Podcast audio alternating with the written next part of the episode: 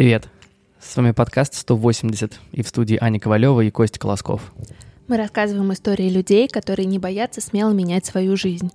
Эти истории вдохновляют нас, и, я надеюсь, будут интересны вам.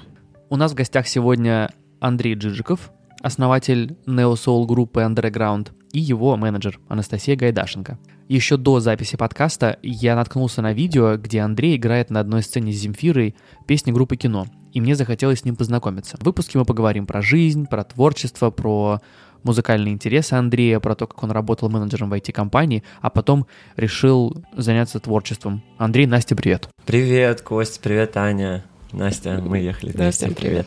Да, супер. Поговорим сначала про твою музыку, про твое творчество, как ты к этому Мгм. пришел. Мгм. А потом можем окунуться непосредственно в твою, в твою жизнь, твое мировосприятие. И Кайф. потом мне очень хочется про индустрию немного поспрашивать, Давай. про твое видение и вообще как, Да-да-да, как все отлично. происходит. Кучу всего расскажу. Расскажи, как ты пришел вообще к музыке? Чем ты сейчас занимаешься? Все началось 4 года назад. Я работал на тот момент даже специалист. Короче, я внедрял CRM-систему, потом я внедрял электронно-цифровую подпись. Я работал в Video International. Замечательное место, очень многому меня научило. Была классная команда. Вообще, на самом деле, работа мечты. Просто в какой-то момент я ехал на работу, и я понял, что это очень грустно, и я могу вообще больше. Уже у меня тогда был Groove Этикет. Это мой авторский проект такой фанк, соул, джези. Мы уже играли на больших фестивалях, и нас уже звали агентство там на всякие мероприятия. У нас даже был один классный концерт. А, Один человек купил на Воздвиженке себе дом, и на первом этаже играл Ленинград, а на втором этаже играл Groove Этикет. У, Мы заработали кучу денег. Короче, музыка у меня уже тогда была, и она получалась достаточно классно. Но ты по образованию не музыкант. Я IT-инженер. Неплохо, неплохо. Ну, туси. В общем, я решил, что у меня все получится. Меня поддержали мои близкие. И я понял, что я хочу заниматься музыкой, это все очень классно, здорово, но мне нужно как-то содержать себя, семью. И, в общем, мне нужно было монетизировать эту музыку. И я стал изучать вообще, что происходит с музыкой и с авторской, как бы, с творчеством именно, и с коммерческой стороной. И я понял, что есть ниша кавер-группы, и что на тот момент это было просто упадничество, ужасно, все безвкусно, люди в малиновых пиджаках с одинаковыми прическами, женщины в платье в пол, и избитые. Как бы это хорошие песни, но просто одно и то же везде, эти happy get lucky, летящая походка, и все одно и то же. Как бы никого не хочу обидеть, просто это было очень безвкусно. И я решил, что на этом фоне я могу сделать что-то достойное и стильное, и со вкусом, и предложить это рынку. Я сделал чувство звука. Мы как раз вот э, решили играть такой фанк с дудками, с большим бендом. Я немного заработал денег в первом сезоне, но я очень круто себя заявил, и на меня обратили внимание агентство. Я со всеми познакомился, я сказал, что вот я такой, и у меня такое видение. И в следующем году я оброс уже кучей классных музыкантов, и я понял, что это дело я могу масштабировать. И я сделал еще две кавер-группы. Одна из них комета, я закрыл нишу такую более возрастную. У меня ребята играют такой ретро э. И я сделал саботаж, э, в котором я решил сам петь. И когда я его делал, я решил сделать, ну, типа, чувство звука уже работает, комета точно найдет нишу, потому что большая часть, э, ну, платежеспособных клиентов, это как бы вот как люди того возраста. А саботаж я бы сделал бы вот как я, вот у меня, например, день рождения или свадьба, я бы хотел, чтобы вот именно такая группа приехала, которая бы спела Михей Джуманджи, которая бы спела Kings of Leon, Франц Фердинанд, Killers, которая бы пела песни, которые мне нравятся. В общем, мы, короче, делаем саботаж, я приглашаю туда своих друзей, э, это Грант Миносян, сейчас вот он играет у Антохи, у Петра Мамонова, это Федя Казускома, поздравляю Казускому, классный альбом выпустили ребята, это Димка Мидборн, вот, из On The Go.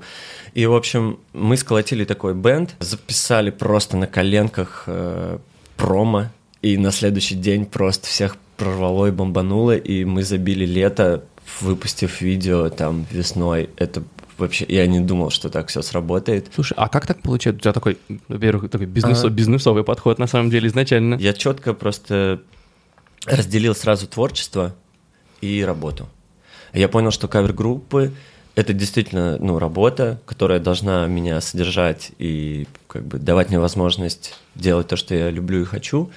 Но при этом я ну, как бы отношусь к этому как к делу. Угу. Вот. Для того, чтобы относиться как к делу в творчестве, у меня есть Настя, мой менеджер. Вот там в творчестве в своем я э, как бы такой э, отлетевший.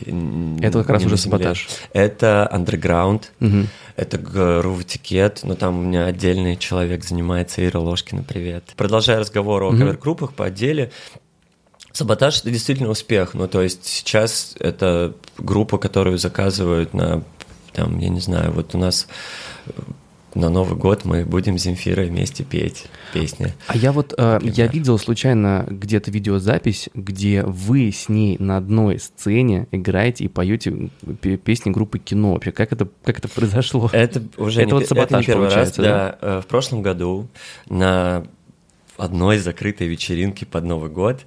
Мы играли на сцене, и там была одна сцена, перед нами выступила Земфира небольшим составом, потом вышли мы, и мы прям так задорно всех раскочегарили. В какой-то момент она вышла тоже с нами танцевать, и, в общем, всем супер весело. Она танцует, ну и как бы в какой-то момент она залетает на сцену, мы, по-моему, пели Боб Марли «No Woman No Cry», она с нами поет припев, потом она поворачивается к нам, ребята, вот еще вот эту знаете? Да, знаем. И, в общем, мы просто поем сет. Потом у нас перерыв, мы идем в гримерку, у нас как бы уже закончился наше выступление, к нам подходит организатор, ребята, надо еще. Мы окей. В общем, таким образом мы с ней познакомились. Мы не успели так, ну, прям много пообщаться, но, в принципе, ну, как бы мы просто познакомились, выразили респект друг другу. Ей очень понравилось то, что мы делаем. Она супер просекла очень тонко все наши нюансы и наше видение, нашу концепцию. Она прям сказала, что, чуваки, вы действительно отличаетесь от всех, вы очень круто все делаете, звучите по винтажу. Ну, то есть мы действительно любим это и мы действительно стараемся сделать это так, и как бы в общем угаре не все это оценивают, да это и не важно, но как бы мы дарим настроение. А Вот все ты продумываешь, вот эту всю концепцию, это все правильно выставить. Просто у тебя, есть- учитывая, что я удивлен, у тебя нет музыкального образования, но получается, как это все выстроить, то есть как вот всю работу музыкантов, вот эта слаженность коллектива.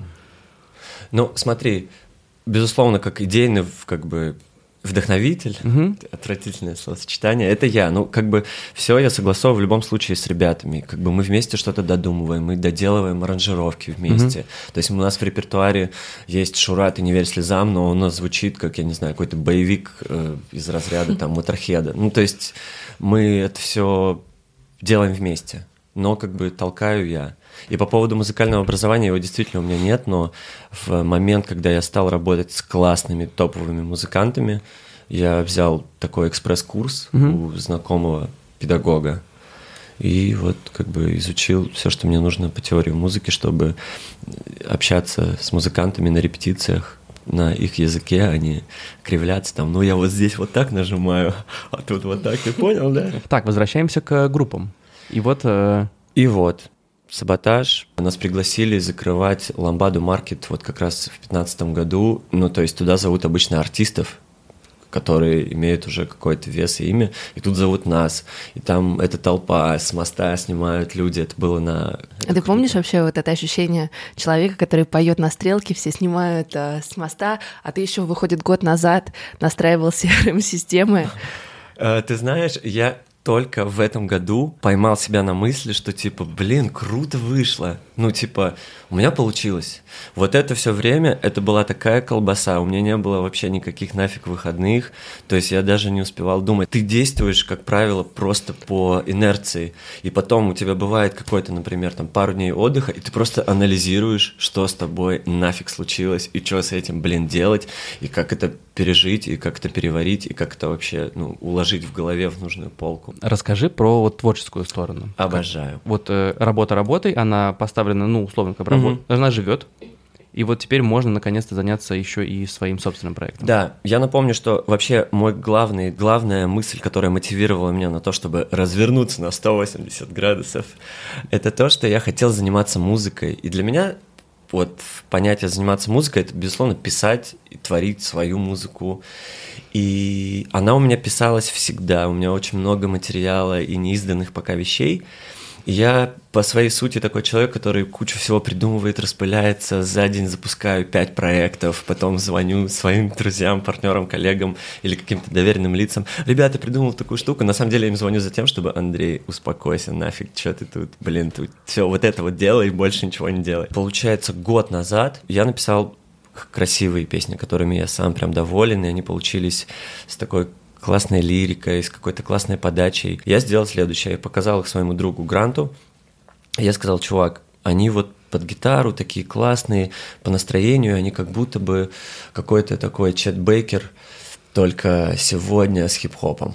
Вот, и давай что-нибудь придумаем. И Грант такой, типа, да, прикольно, чувак, давай сделаем эти песни. И, в общем, мы записали EP и назвались Underground. Мы очень круто стартанули в плане того, что мы выпустили сейчас в ноябре полноформатный альбом, и он получился очень классный, и нас поддержала куча замечательных людей. Богдан, иллюстратор, нарисовала не просто там обложку, а сделала полный цикл, афиши, логотипы. Марина Колецкая, это актриса мастерской Брусникина поставила нам перформанс, э, и там в главной роли Михайлова Алена, вот у них недавно она снялась в клипе у Tesla Boy я, вообще потрясающая актриса.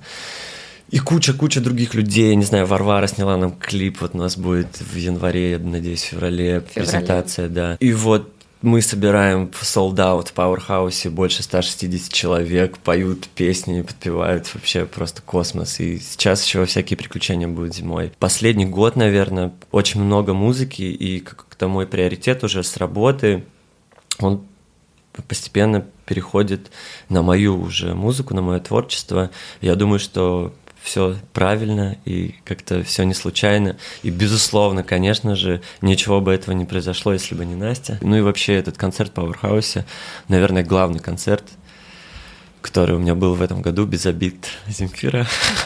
вот, но для меня лично это прям победа была. Ты мог такое представить, когда ты только начинал? Я вообще люблю мечтать, я люблю это все представлять. И, в принципе, я себе это представлял. Это мне помогает прям. Я люблю лежать перед сном и думать... И визуализировать. Вообще, это прям кайф. Причем я обожаю детали, вплоть до того, что он, какая рубашка у меня, То что я говорю, как я выхожу, что на заднике на проекторе происходит. А ты сейчас вот думаешь о том, что через пять, там, не знаю, шесть лет? Блин, я так не загадываю, я вот живу моментами. Мне вот нравится ставить такие, знаешь, задачи, ну как не задачи, а мечтать о, например, в следующем году хочу большой фест... на большом фестивале летнем угу. выйти на сцену и спеть песни. Угу. Это чтобы... ты говоришь о целях на 2019? Вообще, да, вот просто хочется вот чего-то такого. То есть как бы нет такого через пять лет, через три да, года. Да. Там, вот просто мечтаю о том, что хочется сделать такое, хочется сделать такое, не знаю, там. И а ты веришь, что... что мечты помогают? Но меня лично это супер пушит. Вот когда ты рассказываешь свою историю, угу. выглядит очень логично и просто. Да и я по себе знаю, честно говоря, угу. как сложно решиться и вот сделать этот шаг в пропасть для тебя это было реально так просто, логично и всего лишь как бы одно из твоих, да, мечт, которые надо исполнять? Или это был такой сложный период, а, а вдруг не получится? Ну, как бы сначала нифига ничего не получилось. Вообще первые там полгода я жил на деньги, которые там мне на работе отдали новогодние премии. Ребят, спасибо. Короче, ну... классные коллеги. А, офиги... Я говорю, что там был вообще праздник. Ну, то есть все крутили у виска, когда я говорю, что я увольняюсь куда? Буду музыкой заниматься, чувак, ты сдурел, ну типа, come on. Меня очень сильно поддержало то, что мои близкие, моя семья, они сказали, что да, хочешь, делай. А сколько тебе было лет? 27. Я, кстати, вчера думала о том, что вот мне кажется, почему-то именно в 27-28 лет основная часть моих знакомых что-то меняет в жизни. Я сначала вот тут попробую, вот сделаю так, как условно хотят другие, а потом займусь чем-нибудь. Пипец, ты просто в точку бьешь, потому что, в принципе, вся моя учеба и работа это типа так захотела мама. Я искал мыки, халун минде, Пламенный привет всем передаю своим. Для меня как бы родители — это прям вообще топчик. Лучшее, что может быть, и как бы их слово всегда для меня, ну, как бы, как вам сказать, я от этого не страдаю. Я не знаю, но все, что у меня есть, это мне как бы дали родители. И При этом как бы все равно есть вот этот груз ответственности, и я всегда понимал, что вот сейчас отучусь, сейчас там выйду на работу. Ну, чтобы не подвести, да? Да, и как бы, когда я вообще говорил о том, что я хочу уйти с работы уже взрослый ну, мужчина, я реально чувствовал, что а если мама скажет там, что... Ну, я, я в любом случае сделал бы, как сделал, но было такое... Но было вот... такое чувство вины небольшое или нет? Ну, его не было вот именно потому, что родители сказали, вообще, конечно, да, супер, если тебе это нравится, мы тебе там поможем, все получится, давай делай. И как бы у меня сразу все от, отвалилось, камень с души упал, и я стал делать. А ну, у тебя был план «Б»? То есть вот ты говоришь, сейчас иду заниматься музыкой, если что, ребят, и вот мой телефончик, не забывайте. Блин, ты знаешь, э, я недавно думал об этом. У меня, в принципе, нет плана Б никогда, потому что я живу один раз, какой план Б? Ну, в смысле? А вот ребятам из кавер-групп э, не хватает твоего личного присутствия? Ну, вот, когда их стало много, три, я понял, что я один не могу ничего, ну, все это, за этим всем следить. И для каждой кавер-группы я взял менеджера. Коля Мухин, и Кэти Циолковская, вам передаю привет. Но ты их практически не контролируешь. Ну как, мы, мы как бы концептуальные какие-то моменты, безусловно, согласовываем, проговариваем, но все они делают сами, все отдают на откуп. Мне вообще нравится такая философия, когда каждый занимается то, что он может, то, что он любит, и вообще я не люблю мешать. Вот, э, Талантливым людям работать? Да. У меня еще такой вопрос. Угу. Смотри, ты когда только начал заниматься музыкой, у тебя уже были связи в тусовке, что ты решил условно зайти с вот этой стороны, ну, немного организаторской, да? Угу. Или это было просто, ну как, я не знаю, цель заработать денег, и вот он путь? Э, связи не было. Э, был один замечательный человек, с которым я дружу до сих пор, и который меня супер вдохновляет, и это мой я не знаю, очень близкий товарищ, с которым я вижусь супер часто, потому что мы очень много работаем. Это Андрей Негинский, это свадебный ведущий. Когда я начинал все делать, я вообще не знал никого на рынке, абсолютно просто. И я ему сказал, Андрюх, я хочу сделать такую штуку, это будет так-то, так-то, так-то.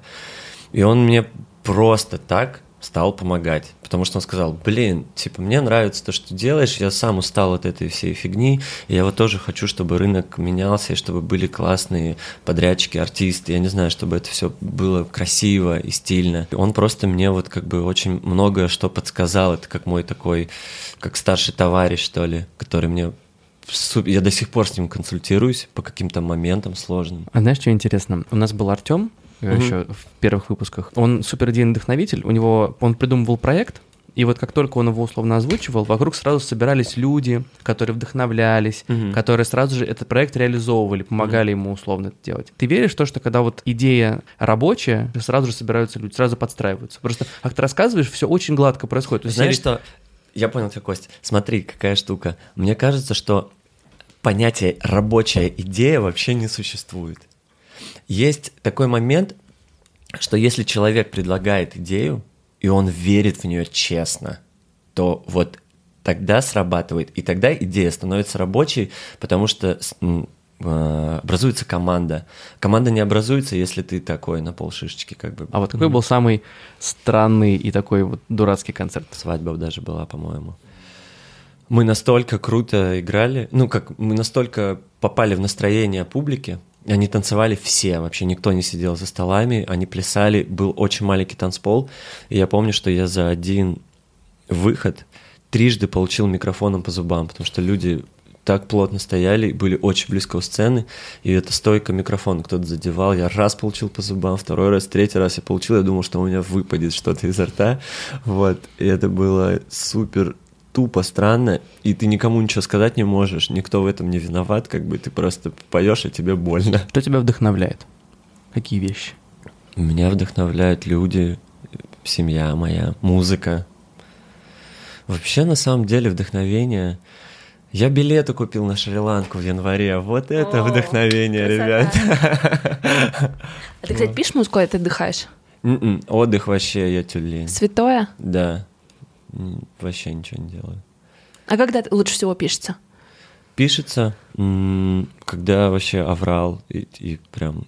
То есть дедлайны лучший друг музыкантов? Да, мне очень комфортно писать, когда очень много всего плохо, вот как-то башка соображает, и вот этот вот выход за грань вот этого сгустка действительности и проблем и всех вопросов, и ты в какой-то момент перещелкиваешься, и в час ночи встаешь такой, да-да-да, наиграл, записал, и у тебя уже куплет, припев, куплет, припев, гармония. А знаешь, а ты много слушаешь музыки? Вообще, то есть как бы ты изучаешь, что происходит? Да, вообще стараюсь прям следить за этим. И вот сейчас было очень много вот с андерграундом связано, и ВКонтакте сообщество сделали публикации нашего альбома, и мы попали в чарты на iTunes, в Яндекс Музыке, и я еще больше углубился и вообще стал анализировать, что происходит. Как тебе э, то, что происходит сейчас в, России, в российской музыке? Вообще все здорово, мне кажется, очень классная тенденция. Мы, ну, очень много здоровских артистов. Мне супер нравится то, что делает Антоха МС. Вообще кайф. Мне, ну, как бы Дорн мне нравится. Да вообще много классной музыки. Э, я очень стараюсь всегда слушать музыку как слушатель. Типа, вот нравится, не нравится. И как бы что-то прям заходит, что-то я не особо могу понять. А кто вот из молодых артистов тебе понравился? Их же много сейчас появляется, Блин. что очень здорово. Мне нравится из молодых артистов. У ребят вышел сингл, это мои очень хорошие знакомые. Группа называется Робби Гун. Вам следует это послушать. Есть Ваня Салимани Лежнев. Это солист и ну, как композитор. Вот он пишет всю музыку и тексты. Это очень талантливый парень и супер крутой э, сингл. И он мне уже ставил свой альбом. Там я ему свой ставил, он мне свой ставил. Вот. померились. вот. Э, в общем, очень классный материал, супер классная музыка, такой стык какой-то такой инди-рок, если в общем это назвать, но он очень такой интеллектуальный, классные последовательности, гармонические, классные аккорды, там все такое, полиритмия, вот в общем все такая с мыслью музыка. И он очень классный фронтмен, у него супер классная подача, у него приличный диапазон, то есть он очень технично поет. А знаешь, какой вопрос? А, есть поддержка вот среди музыкантов, как бы друг с другом все общаются, как-то пытаются поддерживать, что, что здесь посоветовать, там, что убрать, что, что нравится, что не нравится. К сожалению, музыканты в большей степени своей, все музыканты, которые сейчас будут слушать, я уверен, согласятся, почему-то как бы нет такого. А почему это ревность? Я не знаю, с чем это связано. Я сейчас говорю вот так, как я вижу. Угу и я не про конкретных каких-то людей говорю. Часто бывает такое, что как бы все вот при личной встрече классно, вау, здорово, а за глаза потом, ой, да фу, он типа такой так себе, и вообще все говно. Вот послушай меня, как я сделал. Ну вот как бы, блин. Ну то есть такая борьба эго. Да, и, наверное, наверное, это нормально, потому что все-таки артист это же какой-то отъехавший человек немного. А ты, кстати, вот э, себя всегда воспринимал как артиста, даже когда ты был не артистом? Да ни черта подобного. Знаешь, сколько времени нужно было, ну, чтобы... Себе ты прикинь, да. это как, это как серьезно вообще. Сказать себе, будучи вы поняли, да, какая у меня семья, откуда я? Э, что я вот институт закончил, на работу ходил в пиджаке с рубашкой, а потом в раз и я решил, что я артист. Я к этому очень долго шел. А помнишь, когда первый раз ты осознал для себя, что вот я артист? Я очень много познакомился с многими людьми за время, когда вот я стал работать на себя и стал заниматься музыкой. Mm-hmm. Куча замечательных людей. И я со всеми стал дружить и общаться. И я помню, в какой момент я перестал себя представлять, ну, как бы я говорил там, я Андрей, у меня кавер-группы там, да, ну, то есть потом я стал говорить, я Андрей, я музыкант. А сейчас я говорю, я Андрей, андерграунд, я артист. Это все была долгая достаточно трансформация. Ну, то есть вот она длилась, не знаю, закончилась, не закончилась еще. Но вот сейчас я понимаю, что я артист, что это определенный уровень ответственности. А ты можешь представить, что вот в какой-то момент тебе музыка надоест? Мне кажется, так сложно уже. Хорошо. Короче, если этот момент настанет, я буду делать обувь обувь. Да. Почему? Не знаю, мне кажется, это так красиво. Это так круто, ты прикинь. Ко мне приходит Костик. Да. Я беру мерку. Я сижу, у меня кожаный фартук. Конечно же, да. А, классная рубашка, закатанные рукава. Я беру его красивую ногу. У него тонкая голень. Все очень красиво. Я делаю замер. Я говорю, приходи ко мне через два месяца, и я сделаю тебе потрясающие лоферы с кисточками. И он приходит, и они блестят. Очень красиво. Готлиб Шварц есть такой парень. Э, я с ним не знаком, но у нас общий знакомый, я на него подписан в Инстаграме. Этот, этот человек, он живет в России, и он, я не знаю, как его зовут, но вот это его бренд так называется. Он делает потрясающую обувь, очень красивые туфли, всякие классные. Мне нравится его образ, мне нравится вот за ним следить, как он это все делает. Вообще, мне кажется, это отлет. Я знаю, что есть в Италии, ну, в Европе, в Италии есть всякие вот эти мастера, которые там ты приезжаешь под мастерем, они тебя учат, ты потом уезжаешь вообще просветленный сектант и делаешь эту обувь. Мне кажется, это вообще отлет. А, опять же, у меня есть, да, некоторая категория друзей, которые в какой-то момент а, чем-то увлеклись, там, готовкой, угу. вышиванием, дизайном, и это было их хобби. Угу. И на этапе, когда у них это было хобби, все было классно. Ну, условно, работа бесила, но хобби приносило, ну, как бы удовлетворение. Угу. Как только они такие, все, значит, работа это не мое, я ухожу вот в дизайн, и у меня будет собственный бренд одежды. Начинается куча моментов с тем, что надо как-то зарабатывать, надо... Конечно. Ну, то есть вот у тебя был вот этот такой э, разрыв между хобби и мечтой, когда они стали твоей реальностью? Угу. Вот у тебя как-то поменялось отношение? Я просто когда шел на шаг, вот как бы поменять все, я, в принципе, вот я вначале об этом сказал, что я понял, что это работа, которая должна приносить деньги. И как бы я посчитал, сел, у меня была табличка в Excel, я там типа все ну, прикинул примерно. Человек в IT работал все-таки. Да, я типа посчитал э, хороший сценарий, я посчитал плохой сценарий, я его там типа немножко на полгода. Я собираю олимпийский, да. Вот, и, короче, то есть я, в принципе, ну так понимал, что будет, скорее всего, будет худо, и не сразу будет прикольно. Есть цель собрать олимпийский? Или это что-то тоже Если будет Олимпийский готов, я его соберу. Да, конечно, круто, конечно, хочется признания. Любому артисту хочется, чтобы его услышали, поняли. А вот, ну, может быть, глупый вопрос, но есть что-то такое, что нужно делать, чтобы быть хорошим музыкантом? Что отличает хорошего музыканта от плохого? Заниматься, конечно. То есть практика Конечно. Вот. А есть такое, как я не знаю, в искусстве, да, есть насмотренность. То есть, условно говоря, тебе не нужно образование, но тебе нужно очень много всего видеть, вот, и это называют насмотренность. Вот в музыке есть наслышанность. Есть вкус, ага. и он должен быть. И есть, блин, за всеми гениями или людьми, за которыми мы там всем смотрим, и наблюдаем, и ахаем, охаем, и хлопаем, и типа восхищаемся, восторгаемся. Это супер куча жопы часов просиженных. Возвращаясь к той же Земфире, то есть она выходит сходу, поет все интервалы со мной вообще. Она эту песню, там, не знаю, сто лет назад, может быть, слышала или пела.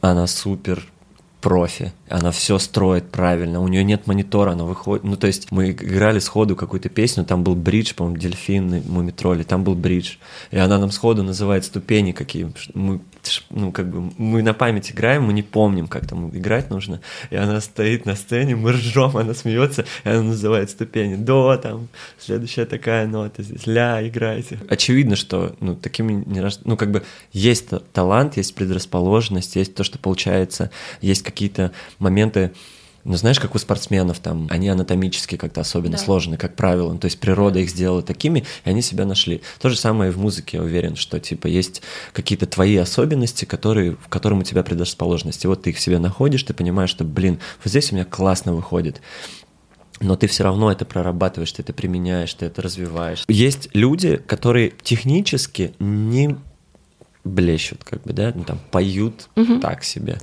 которые, в принципе, и как бы ты не можешь на него посмотреть и сказать, что там вот он там прям занимается. Но при этом, при всем, они выходят, и ты слушаешь их записи, и ты понимаешь, что это вообще разрыв, как так может быть? Но это именно харизма для тебя, да? Да, вот какая-то вот еще третья сторона, такая магия какая-то, блин. Это и не талант, это и не вот это знаешь, вот если слушать какую-нибудь старую музыку, вообще прям э, какой-нибудь там рок старый, у них там типа на записях что-то не строит, где-то они мимо поют, да. они не попадают иногда в ноты, но это кайфово, это круто. Ты иногда слушаешь ради этих артефактов. Это так честно спето зато. У меня вопрос про индустрию. Смотри, многие начинают, да, с копирования. Вот как ты относишься к тому, что многие вдохновляются другими артистами? Это вообще супер круто. Меня вдохновила куча классных артистов на написание. Меня очень вдохновил Ник Хаким. Я обязательно вам скину. Да, Есть пожалуйста. такой артист. Вот он, ну, он сейчас творит, и он делает такой грустный неосол, на гитаре у него там длиннющий ревер, он все так поет, ничего не понятно, все такое классное. Мне очень нравится современная лондонская ну, как э, британская неосол сцена, Джордан Ракей, я не знаю, там Том Миш. Там очень много музыки. А, ну, такая, блин, тавтология, но это очень музыкальная музыка получается. То есть это такое... Мелодичная. Да. Мне очень нравится. И вот я хотел вдохнов... Ну, как бы меня это вдохновило, я хотел сделать что-то такое же, только по-русски, с русской лирикой, с русским текстом. Вот вообще, если взять для меня идеальное определение андерграунда, которое есть на сегодняшний момент, это реально вот такая грустинка и лирика Чета Бейкера с вот только в современной музыки. Вот мне так кажется. Это может быть совсем не так, но в моей голове почему-то это вот первая ассоциация, которая мне приходит на ум. А насколько тебе важны человеческие качества тех, с кем ты работаешь? Или, например, ты видишь перед собой талантливого музыканта, в целом неважно, как вы сойдетесь на человеческом уровне, но вы можете создать что-то классное на уровне продукта. Я готов не сойтись в человеческом э, плане, угу. ну, типа, да, не поймать вот эту там общую волну в плане отношений. Но если этот человек классно работает, и он ответственный там, и все круто делает, то да, я буду с ним работать, конечно. Ну что, заключительный вопрос? Или у тебя Самый есть важный. еще? Да. Дай совет всем тем, кто, возможно, сейчас думает о том, чтобы сделать поворот на 180 градусов, но боится. Этим людям, которые сейчас планируют развернуть свою жизнь на 180 градусов, они сейчас все ждут совета, звонят своим близким и родственникам и друзьям. Они сомневаются сейчас. Вот все, кто хочет что-то поменять, он проходит через гигантскую такую здоровую колбасу сомнений.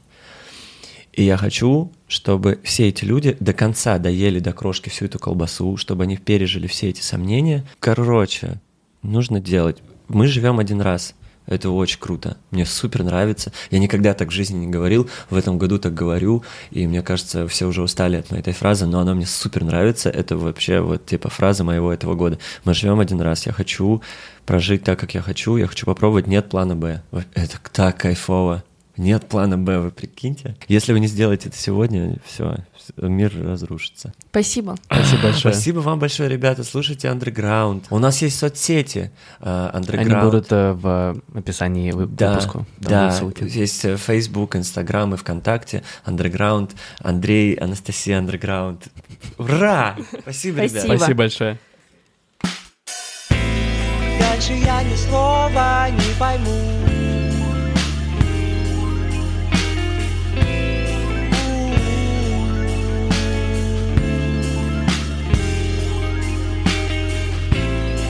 Скажи мне, что не так, я смогу.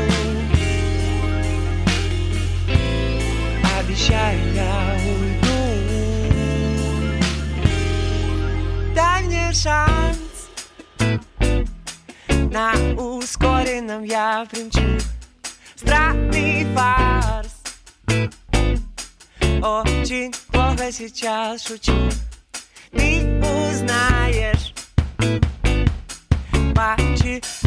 тебя терплю? Слов не знаешь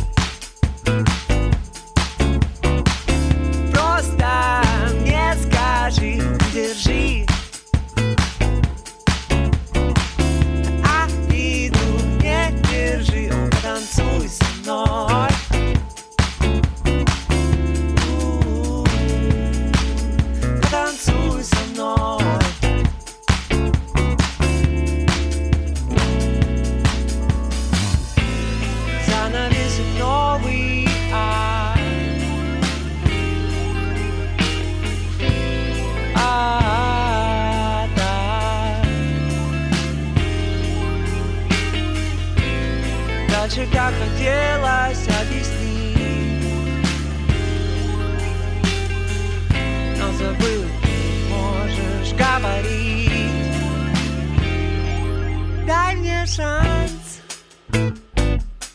На ускоренном я бренчу Здравый фарс. Очень плохо сейчас шучу. Ты узнаешь